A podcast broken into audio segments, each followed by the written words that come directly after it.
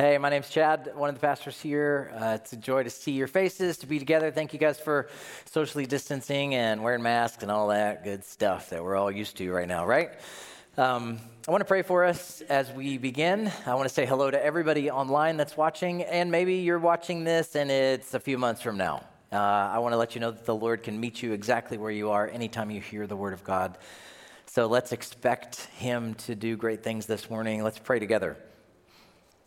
Lord, thank you uh, for the truth of that hymn that we just sang.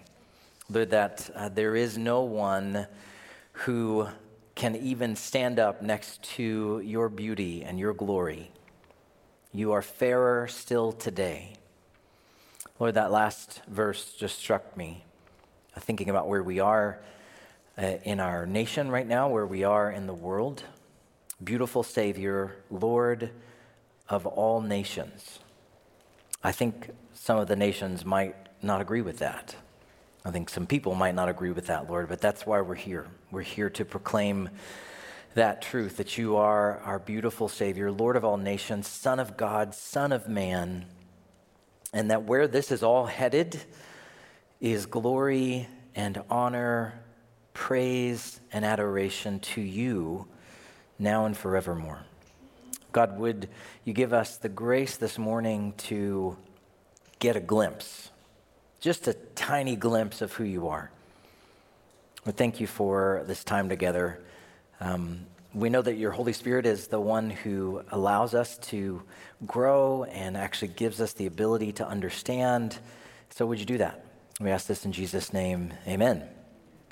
So, we are studying the book of Luke. If you're just joining us, uh, as I said before, the Holy Spirit can meet you wherever you are, so uh, you, you aren't behind because He knows exactly where you are and what you need to hear this morning. And so, excited. We're in Luke chapter 2, verse 39. If you want to start turning there or finding it on your device, it'll also be on the screen. You can follow along. But the title of our series is The Most Important Story in the World. And it was written by a doctor who was a Gentile, not a Jew, and he wrote it to his friend Theophilus, uh, who was also a Gentile. So the connection point there for us is that we're Gentiles. We are those who have been outside of um, the people of Israel and have heard this message and are sitting here today because somebody kept passing this story along. The most important story in the world, the gospel of Jesus Christ. And so I'll just say this with everything that you are hearing online at work, at school, now that school's been flipped back to online, you name it, all the stuff that's out there, every social media app, whatever format your news and information and truth is coming in, the most important thing you need right now is to sit at the feet of Jesus and to hear his voice speaking to you. And like if it was winter and we were gathered around a fire to get warm it is the warmth and truth that we need. And today we're going to ask a question. Uh, the title of the message is Where is Jesus? And it's a little bit of a play on the obvious story that's happening, but it's a good one for us because this question has been asked thousands of times in a thousand different ways by thousands of different people throughout the centuries, asking this question Where is Jesus? Where is God? That question, especially as you look at the things that are happening in the world and you're watching stuff happen, it flies off, maybe not with the best of intentions, maybe with a little bit of a curse to say, Where is he? What is he doing? Why isn't he active right now? And just when we think, I've got him figured out, I have Jesus located, I have God understood and in my box, I've been searching for him and I figure him out then he seems to elude our grasp and slip away. And we wonder, why haven't I felt his presence very much recently? Why is it so hard to connect with him? Maybe you're somebody who's saying, does he even exist? I don't even know. I need him to answer me because I'm afraid. I'm worried about what's happening. Where is Jesus? In this worldwide pandemic, where is God in the national crisis that we see facing us? Where is Him? Where is He? It's interesting because in our story today, people who were very close to Him could actually see Him lose him. He slips away and they wonder where he is, and then they find him, but do they really? I love to think about the in between moments of Scripture. And it's really what you need to do. You need to be sitting there imagining what it was like. If there is a video library in heaven, of all of the in between moments. The Apostle John uh, wrote at the end of his gospel that if all the things were written down that happened to Jesus, there wouldn't be enough books in the whole world to fill them up. So we know there's other things that happened, those in between, maybe those lost, the lost years, the, the lost moments, the stuff that's not there. And so because God is not bound by time and space, he created it. He's always been, he always will be, he exists in eternity past, and he decided, hey, along with this whole world thing and human beings, I'm going to create this thing called time. And guess what? That time does not constrain him. He doesn't say, oh, shoot, I can't go back to that thing. I think it's almost as if God looks down at time and it's this circle and he can go, mm, I'm going to go there. And so I imagine in heaven, this is me, this is how I think about things when I think about the Lord. I imagine we could say, hey, can we, um, can we go back to that spot? He's like, Yeah, let's do it. And he takes you back. And you can be there with one of these amazing events of the resurrection or the crucifixion, as difficult as that would be, or watching him feed the 5,000, or maybe the parting of the Red Sea. I want to go there. I want to see those things. But there's also stories, and it's like the one today, where there's just a summary written and it leaves a lot to our imagination of what's going on. What happened? Wait a minute, you didn't tell me anything. You just said this little couple of sentences to describe 30 something years of his life. When can I actually find out what happened? And what we have is in Luke chapter 2, verse 39, we have two teenage parents who are trying to figure out how to be parents. And they have this other little wrinkle in that they're a parent to the Son of God. So it, it, might be a little difficult. They're trying to figure it out. And so we're going to jump in to what Luke makes as a summary statement, but I want you to be thinking what was happening behind the scenes? What was going on? Just two verses to get us started. Luke 2:39 when they, this is Joseph and Mary, had performed everything according to the law of the Lord, they returned into Galilee to their own town of Nazareth. The child grew, became strong, filled with wisdom, and the favor of God was upon him. So, where have they been? Bethlehem. Christmas story Daniel took us through last week. They have seen amazing things. There were shepherds that came in and worshiped. They had these promises. Mary was supernaturally pregnant. It's this whole big thing. People, it was a scandal. And so imagine they pop back into town. Hey, everybody, we're back with our baby. It's the Son of God. And it's a little awkward. And it's a little weird. People probably talking, they're wondering, they're like, yeah, there's some crazy story. Did you hear about what happened with her? Who did she get? Who was she with? Who, how did she get pregnant? Nobody's buying that whole angel thing. And I love this just stopping and thinking about this phrase when they had performed everything according to the law. Now, you might just pass over that and be like, yeah, yeah, yeah, whatever. But what does that statement tell us about Mary and Joseph? It tells me they were devout, they were committed, they wanted to please God. They don't strike me as those who were caught up in the world with politics. You know, I don't think Joseph was coming home being like, oh, I'm so sick of Rome. I just can't wait till they're out of here. I, do, I got to rise up and we got to do something about this. Uh, he's just, he's a carpenter. He's a simple guy. I think they're just, they want to be faithful.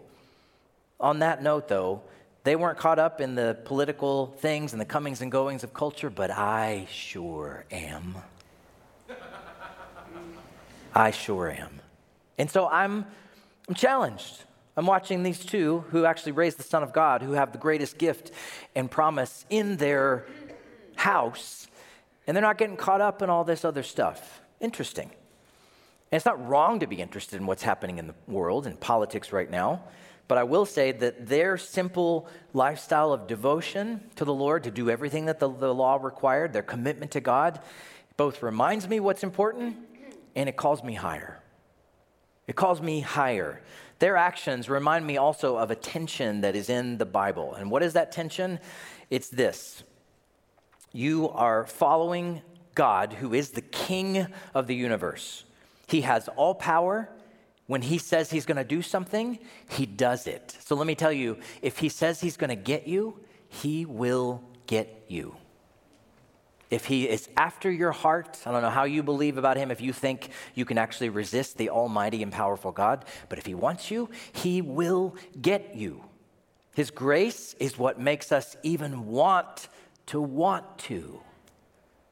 I wouldn't have become a follower of Jesus if something crazy hadn't happened in my heart by the Holy Spirit to make me want Him. He compels us, His love compels us, His grace changes our affections. So here's the tension. So, what's my part? What am I supposed to do?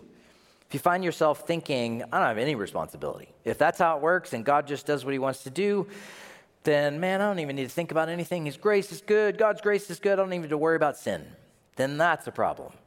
On the other side of things, if you think, I have to work so hard to stay faithful to Him, I got to make sure tonight I confess every single thing, every bad thought. That's a problem if you think it's up to you. So here's this tension all powerful God who says, I'm going to get you, I'm going to come to your heart, I'm going to save you. And then what's my responsibility? So Joseph and Mary are dealing with that tension. Let me ask you a question What did they do to cause God to give them the greatest gift in the world that would be the greatest gift in the world for humanity in the Son of God being in their family? What did they do? Nothing. Nothing. But now that it has happened, what is their responsibility? What must they do now that it has happened? And here it is. That is the question for every human being on the planet. Now that the Son of God has come to earth, not our doing, what must we do? You will not escape that question. You will be asked, What did you do with Jesus? It will happen eventually. So when I read about their devotion, that they did everything that the law commanded, I don't think they were legalistic, religious zealots, but just simple, faith filled teenage servants of God who wanted to please Him. And they would say to you, if you were asking them, sitting with Joseph and Mary in heaven, maybe watching this video with Jesus, over coffee in heaven one day, they would tell you, We didn't do anything to earn this great gift, but we really wanted to please Him. I want that in my life. I want that simplicity. I want to be pulled away from the things that are drawing me in in the world. And I want that simplicity just to be devoted. So that's Joseph and Mary. What about Jesus? What's he doing at this moment? He is being a baby. He's a baby. This little statement, these couple verses, is going to describe like his whole childhood all the way up until he's in his 30s. That's all you get. These are the lost years, these are the lost moments. What is he doing? He's being a kid. He is somewhat helpless. He needs to be cared for. He needed to have his diaper changed. He needed to be fed. He had to be picked up when he skinned his knee. At the same time, was there a lot wrong with the world at this moment? A ton. So much was wrong with the world. All the sin, all the hurt, all that needed to be fixed, the injustice, the pain. And what is Jesus doing? Being a kid, playing in the street. Maybe he had a friend named Abraham. They used to hang out, climb trees. But Jesus, look at all the stuff that was happening. Jesus is watching Joseph plane wood, shape it, measure it, making furniture. Joseph carefully measures a piece of wood and says, Jesus, you try. Okay. The person who invented wood, just designed its intricacies and fiber and pulp and grain and the way it would dry out and become strong, and some woods would be softer than others. That God is, let me try. Okay. One can't help but wonder why didn't Jesus just come out of the desert fully formed as the superhero God? He comes out, his hair's whipping, he's buff, he's tan. Out of the desert, where did this guy come from? We don't know. It's probably from heaven. That's an easier sell. For somebody trying to say, hey, this is God, he comes out and he's immediately doing miracles. That'll work. Instead, he's a baby. He's a kid. He's learning. He's growing. He has neighbors. He has friends. The world is dying. The world is full of sin. The world is full of injustice and hurt. And the Savior of the world is learning to make tables and chairs. What is happening? People were getting away with extortion, theft, murder, selfishness of the highest order, greed. People are being mistreated, abused. And Jesus is a child who is still learning and growing. Ah! It wouldn't be unusual for, to, for us to ask this Jesus, why are you taking so long to grow up? What are you doing? If you've come to save us, why are you hanging out in this part of the world? Nazareth? This small, off the beaten path place that nobody really likes. If you want to get stuff done, I can show you where the real people in power are, and it's not here. I can show you the people that hold the purse strings, those who wield political power. Let's go. Imagine you actually gave Jesus a few years to be a kid, and then you walked into the shop, and maybe he's 10 or 11, and Joseph has actually passed off a project to him, and you see Jesus working on a piece of wood, and you walk in, and you say, Jesus, and he looks up and kind of wipes his brow and big smile, and he's like, Yeah. He's like, Let's go. Let's go do something important.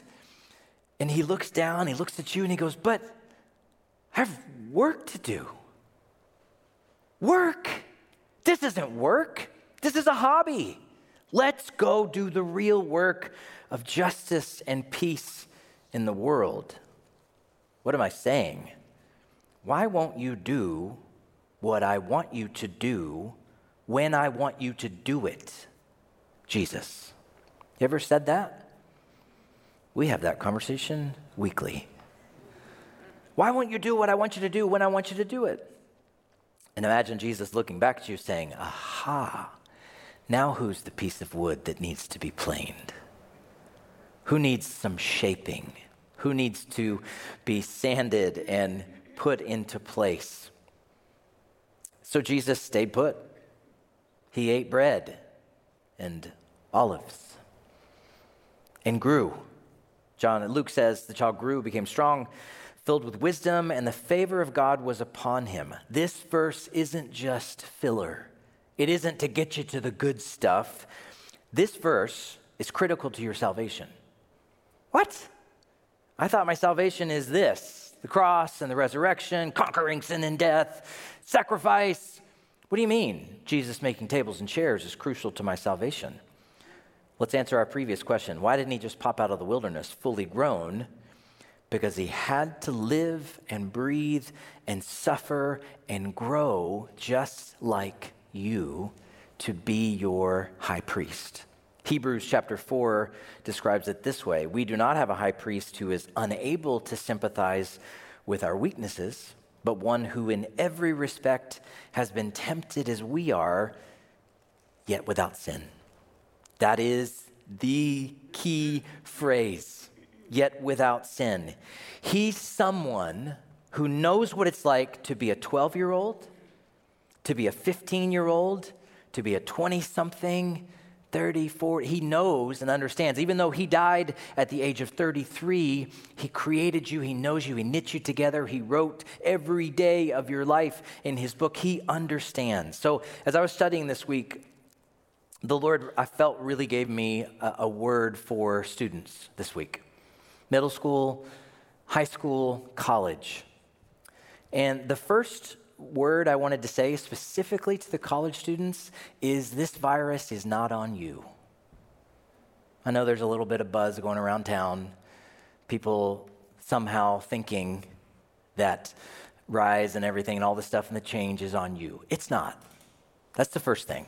If we know anything about God, first of all, this is an invisible virus just happened to be in the whole world. Second, if you were with us at all, if you want to go back and listen to in our Quarantine with Jesus series, what if we said from the beginning what is happening and what the Lord allows to happen in our city, in every city, and all of the it is according to his plan, which is to allow the most people to come to know him.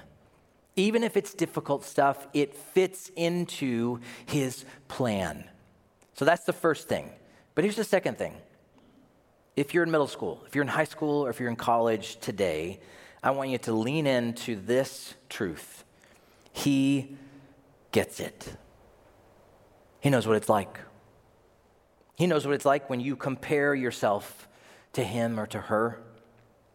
He's felt every type of temptation and hurt and isolation that you feel, and yet he didn't sin. But he also had something that you and I can never get apart from Jesus. He had the favor and blessing of God. It says he was filled with wisdom and the favor of God was upon him. Guess what? That sentence isn't written about us unless we have Christ. We cannot earn it, we can't buy it, we can't say enough, live well enough, do enough to ever get this favor from the Father. Why? Because he was God in the flesh and we're not. So, this time right here, Jesus as a teenager, Jesus growing up, waiting, learning, hidden. What's it for? What's it for? And I don't say this out of a self focused, what can I get out of Jesus or what can I get from him? But here's what it's for He did this for you, He did this for us so that we could have a high priest who understands. Think about this in the history of the world, up until right now and all the way as long as the Lord lets this thing keep spinning, there has never been a baby, a toddler, an elementary age, a middle school, a high school age, or a college person and beyond who has lived without sin and faced everything that you and I face except for one Jesus. He is the one who has lived this for us.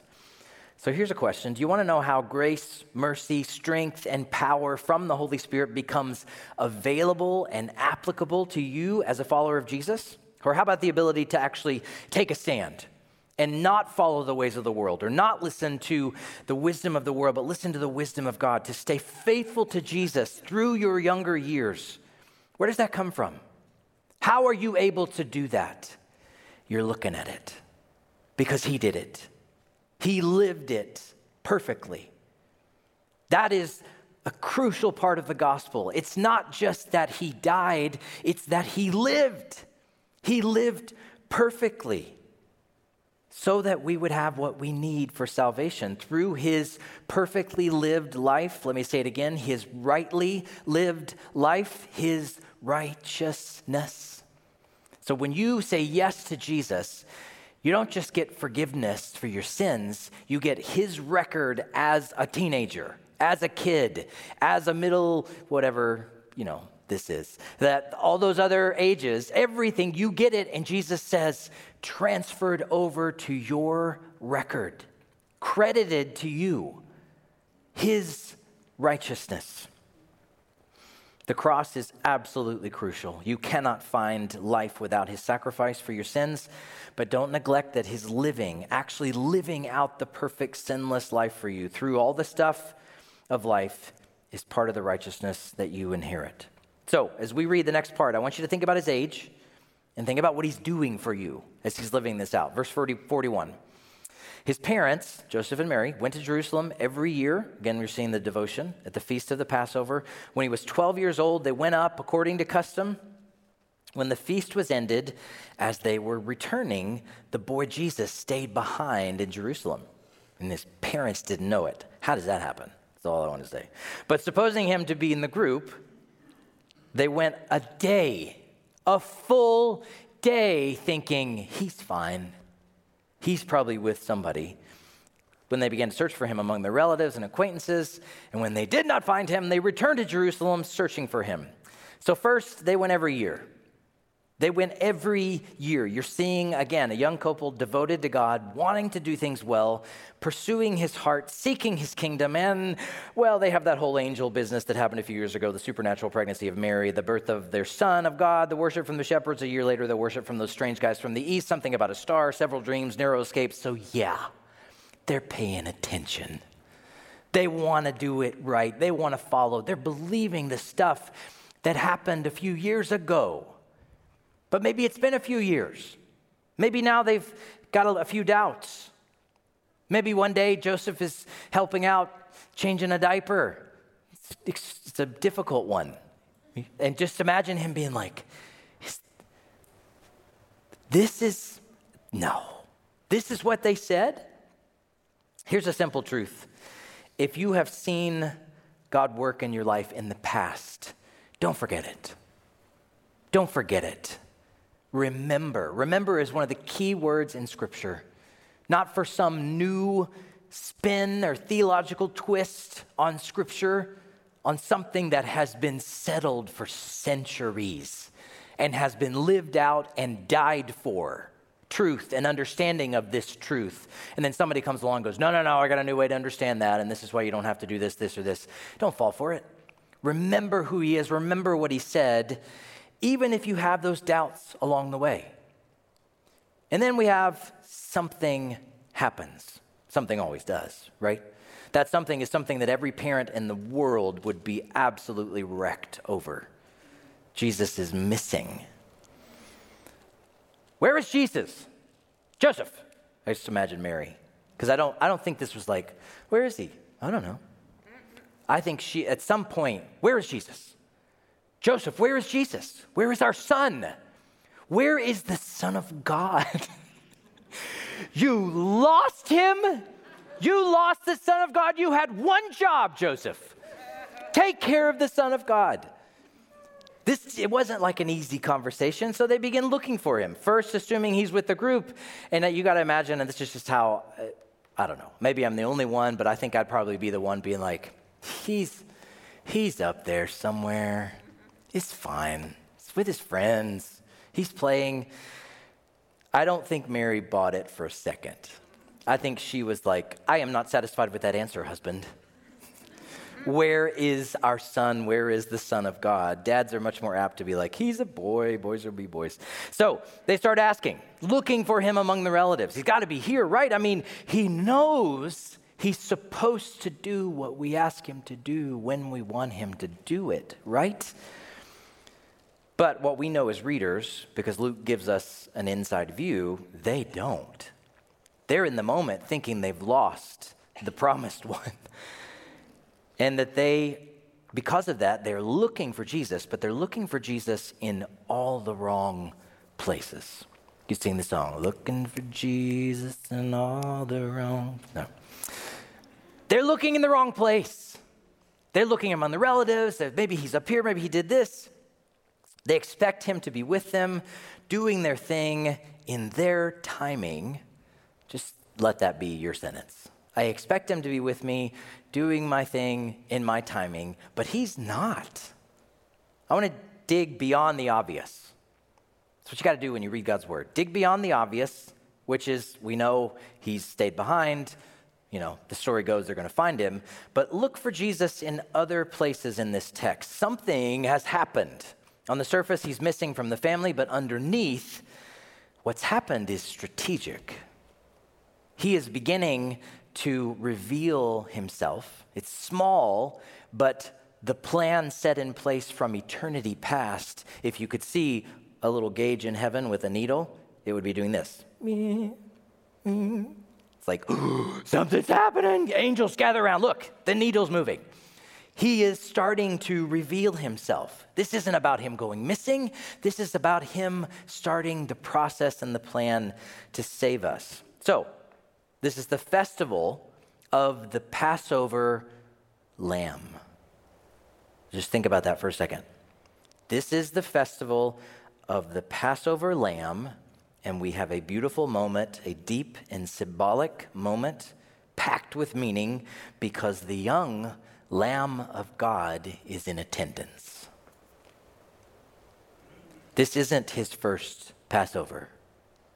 In fact, he was at the first Passover. The Lamb of God, who takes away the sins of the world, is in attendance. Year after year, they go to the Passover festival. It's kind of like going to church. It's what we do. Yep, celebrate God. God is good. God loves us. God's good all the time. All the time. God is good. Year after year, it's like living out this prophetic word over and over. Yep, we're celebrating the moment when God passed over the houses and everybody had to take a lamb and kill it and put the door, the blood on the doorposts of their house, and God would see it. The angel of death would come by and say, That is a house of faith. They are believing, I will pass over this house. Those who did not have the blood on the door of their house were killed. Now, you may disagree with that. But that's the deal. That's the deal. And as it translates to the New Testament, we know what's the house now? Right here. What's the door? The heart. Is the blood of Jesus applied? So, the Lamb of God is in attendance at this Passover. It is sacred, it's holy, it's a costly thing. You didn't just walk up and go, Yeah, here's my lamb. See ya. We're going to go get some baklava. They had to come up and you bring a perfect, they search the lamb, they make sure it's perfect, it's costly to your family. You watch the animal be killed, you watch the life drain from its body, the blood pours out. The priest turns to you and says, Now your sins are forgiven. That's intense. They do this year after year. But here's the thing nobody really gets it. They don't get it. They're not looking for God, even though He's right under their noses. They don't know what type of bondage and captivity they really need to be rescued from. It wasn't Egypt, Egypt was just a picture of the Egypt that we're born with, that lives in our hearts. Everybody's doing the thing, the church thing, but nobody's looking for Jesus. They're looking for Him, but not the way they should. The text tells us they were searching for him, but they did not find him. They were expecting him to be where they wanted, and they couldn't find him there. So here's simple application for you to ask Where am I looking for God to be working in my life? And it could be the wrong place entirely, with the wrong expectations and assumptions from me. This can be subtle too, it doesn't have to be like huge. It can be how I look at other people and I see them really as enemies. It could be in my politics. Whoa. There's a lot of that, isn't there, right now? Could be the way I view walking with Jesus as a work hard religion. I do the right things, and I know that that will earn me this, this, and this. Whether it's a blessing from God, or I know this is why I'm getting into heaven because I work hard. Or maybe I expect Jesus to be with me and I'm looking for him when I am looking down on other people who aren't living as devoted as I am. Maybe you look for him and you say, I'm just looking for Jesus to be a good teacher, just to be a great example. Can I tell you something? You won't find him. You won't find him. Symbolically, what he's doing, he seems like he's missing, yet he is where he should be, and he is where we need him to be. Let's read the last part, verse 46. After three days, three days as a parent looking for your missing child, do you think they were calm? No. And they find him in the temple, and he's sitting among the teachers, listening to them, asking them questions, and all who heard him were amazed at his understanding and his answers. His parents are like, We're not amazed at you. we are fired up. And so Mary says, it says that when they saw him, they were astonished. Not like, wow, this is so amazing what's happening here. No, they're saying, Son, why have you treated us this way? Behold, your father and I have been searching for you in great distress. And if there were room for extra words in that phrase, they are implied. right? And he said to them, why were you looking for me? Did you not know that I must be in my father's house? And I think Mary and Joseph were like, You. Oh, this is the, the need. This is, this is, this is that. This, oh, this, this. We're still mad at you, but is, this is that. It says simply, they didn't understand what he was saying to them. But you know their hearts were starting to just, the butterflies and the thing of like, I wonder, is this the, oh my goodness. Joseph, do you remember what the angel said about his name? That he would save his people from their sins. Is this happening? Is this beginning to happen? But Jesus went with them anyway tells them I had to be with my father's house about my father's business, but it says he was went with them and was submissive to them. Reminds me of Philippians 2. He humbled himself and became obedient to death, even death on a cross. He gave up his God given authority and rights, at least the access to those rights and authority. He still remained fully God, but he submitted to them. His mother treasured up all these things in her heart. I love this from they don't know what he's saying to I'm treasuring this. You don't treasure things you don't get. You treasure things that are starting to unfold. You're getting revelation. And then you get the statement again, and Jesus increased in wisdom and in stature and in favor with God and men. What is it with God and three days? He really likes threes. He really does. They're all over the place in the scripture. One that I can think of, Jesus makes reference to it, is three days in the belly of a whale. Jonah. Yes, a real whale. Yes, a real Jonah, not a symbolic thing. Yeah, that's what he did. And Jesus says, That's the only sign you're going to get, Pharisees, is the sign of Jonah. Because we all know the most famous three days was three days in the tomb.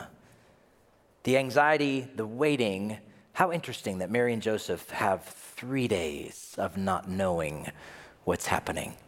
If it's they lost him, they failed in their mission to raise the Son of God. I, I think about these things, and this is kind of how I process through stuff. I get stuck in this stuff. I start reading God's word, and I, I'm stuck for like 15 minutes on three days. Three days. This is me in my office. I'm like, I can wait one day. Most people can wait one day. I mean, with your child missing, like one hour is too much. But if it's like a thing you're waiting on a, an answer to something, I can wait one day. Two days, if you're really strong, really got some chops to you, like I can do two. But something about three is just too much. Just too much. Three is past the point of I can do this. I'm just thinking out loud here, but that's how my mind works. Either way, I cannot imagine having one of my kids missing for a few hours. I'm not sure what the statistics are for missing children and the window of time it takes for getting somebody on the case, but I do recall that three days would be pushing it. So when you finally find Jesus, the shock that he's in the temple, and imagine maybe a relative, Uncle so and so, goes, Hey, got him. He's right. You stay right there, Jesus. Don't move. Your parents, whoa. And Mary and Joseph, get over here. I found him. He's in the temple. So, how do we know this story about finding Jesus and that he was missing? Years later, Luke's interviewing Mark and the person that wrote the first gospel, and all the stories are being put together, the narratives. But who told this story? Probably Mary. So imagine Mary sitting around with the disciples at the fire. Maybe it's after the resurrection. Maybe Jesus has already returned to heaven. They're trying to live out this whole thing. Imagine Peter and Andrew like, Mary, Mary, tell him that. Tell the one about when Jesus was missing again. That one's awesome. And then it gets to the point when it's like, no, no, no, no, wait, wait, wait. Where did you find him? Where did you find him? And this place of saying, you found him where? In the temple. Are you? They found him in the temple. Like just loving to tell these stories, thinking about of all the places, of all the places, he's sitting there and not just wandering around, he has the top leaders and scholars and religious people, and they are glued to him. They probably love telling that story because it was one of the first that really started to show who he was. We think we understand Jesus, and naturally we want to contain him and keep him from escaping our boxes. We want him in places where he is useful to us, not wild or unpredictable. Jesus, stay where I can see you at all times, especially in a pandemic. I need you to work here. But I'm going to say this I hope he surprises you the way he surprises me when I finally do find him when I see him at work. And I don't know if you've experienced this, but usually it's in the middle of something where it's not even a chair time, it's, it's in a moment when I'm maybe not at my best and having a whatever, bad attitude, reaction, say something I shouldn't say. And then this gentle, sweet, but very firm way, the Holy Spirit just goes and shows up. And at first I'm like, I'm shocked. But then I'm like, no, I'm not. No, I'm not. That's so like you to show up in the middle of these things. I think I haven't figured out, and then something happens. Jesus goes missing the same way it happened for Mary and Joseph, and Jesus is on the move, not because he wants to put them in a terror or make them anxious or make them think they failed at their mission to raise the Son of God. Why is he on the move? Why is he staying behind the needle? He is moving the needle. The plan of redemption for the human race.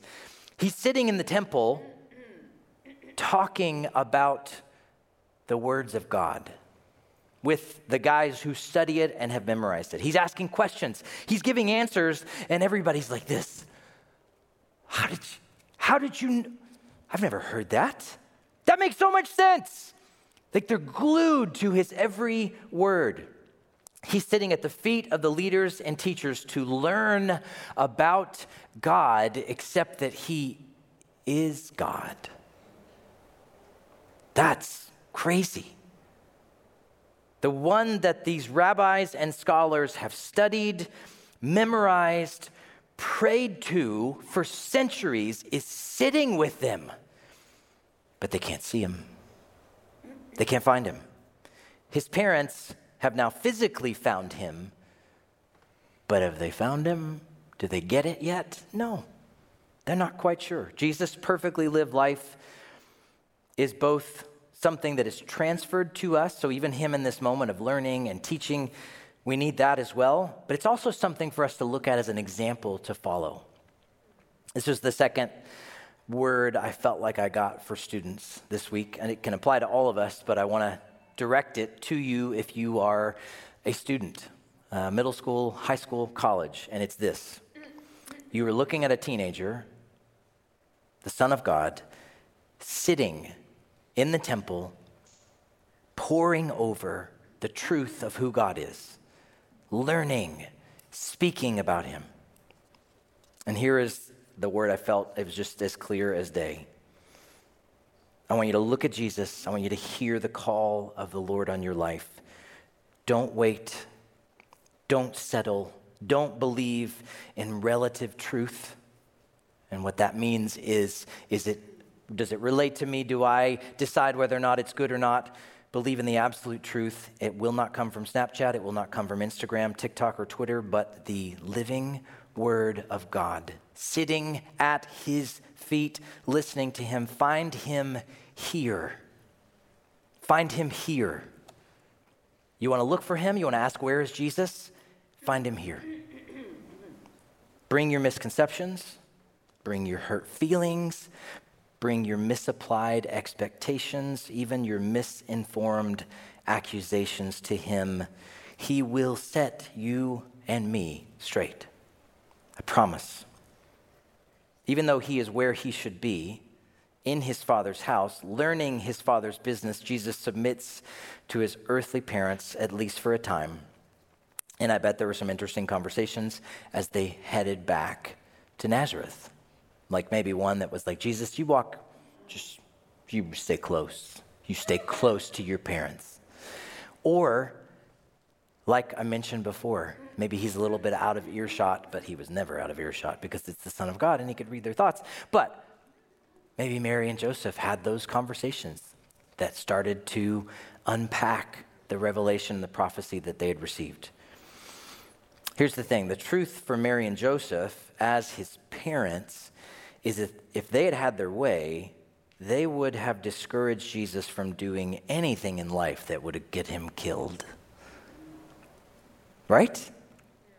As parents, you know what we think about? As soon as the kids are leaving the house or going to go somewhere or whatever, be careful, be safe. Even as they're driving away with friends, whatever, the prayers are just bubbling up. Keep them safe, Lord. Keep them out of trouble.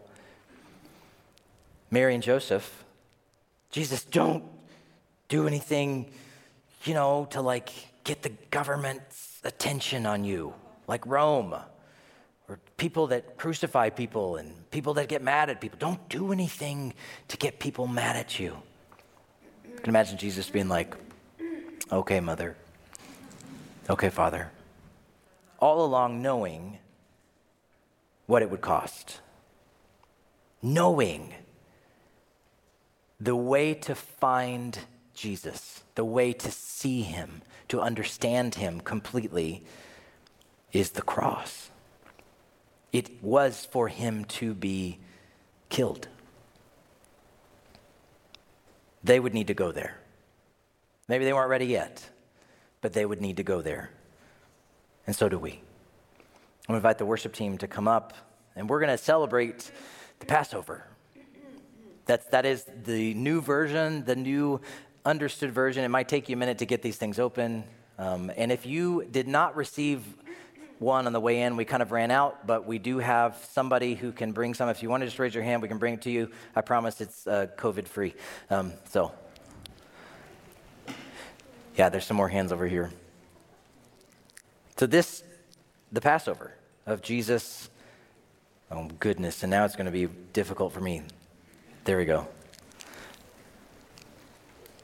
So, the meal that he attended first, celebrated with his disciples, lived in front of them. I want to set the context for us with the words of Isaiah, which were written hundreds of years before the cross. And it brings understanding to us of what Jesus was doing during the Passover he was despised and rejected by men, a man of sorrows, acquainted with grief, as one from whom men hide their faces. He was despised, and we esteemed him not. In other words, people looked at him being crucified and thought, What did he do? They didn't connect with it. But in faith, and if your eyes are open and if you're following him to the cross and you're doing like Joseph and Mary and you're seeing that the needle is moving and you're starting to understand that the plan is in play, it says, Surely, though, he has borne our griefs, our sicknesses, our infirmities, and carried our sorrows. We just thought he was stricken, smitten by God, and afflicted, but now we're getting it.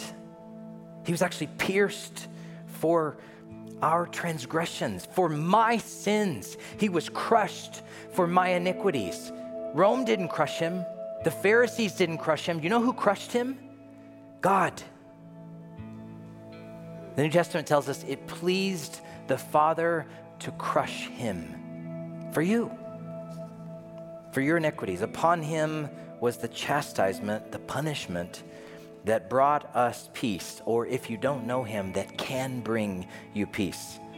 And with his wounds, if you're willing, we are healed. Isaiah minces no words when he says, All we like sheep have gone astray. We have turned every single person to his own way. That's a, a poetic way of saying, uh, Yeah, we're all sinners. We're all sinners. We're all born with Egypt, bondage, captivity in our hearts.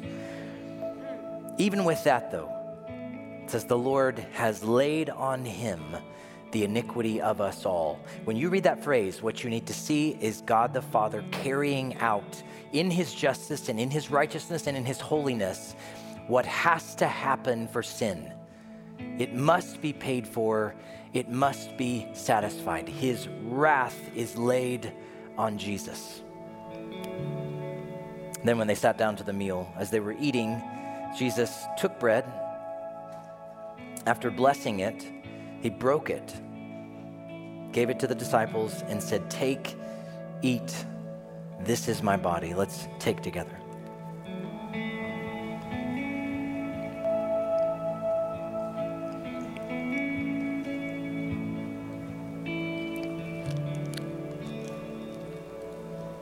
He also took a cup.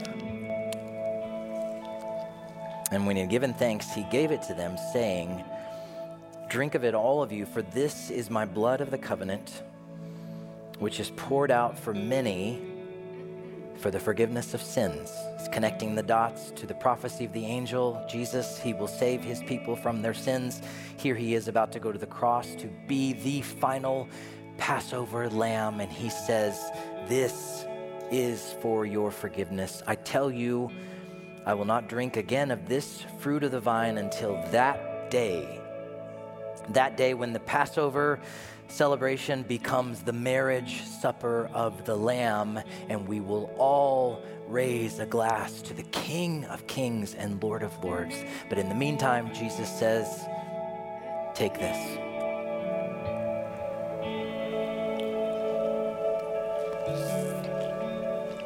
Jesus, what can we say in response to your great gift, your love for us? Lord, you are our living hope. There's no one who can save us. No one. As a friend reminded me this week, there are three phrases that we must cling to, three things we must say in response to everything that's happening in our world. It is finished. He is risen. He is coming again. It is finished. He is risen. He is coming again. Lord, those words are the answer to every problem in our world. So we humbly, the way you did to Joseph and Mary, even if we don't get it, submit ourselves to you. We submit ourselves to your way, to your kingdom way. Lord, we want to look for you in the right places. We want you to rearrange our priorities. We want you to undo our assumptions and expectations. We want to learn. We want to sit at your feet. We want to be hanging on every word. We want this word of God to be the thing we reach for, not our phones. Teach us, Lord.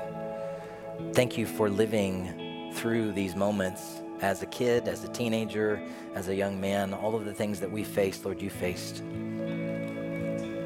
We bless you, Jesus, and we love you. Amen. Why don't we stand as we sing together?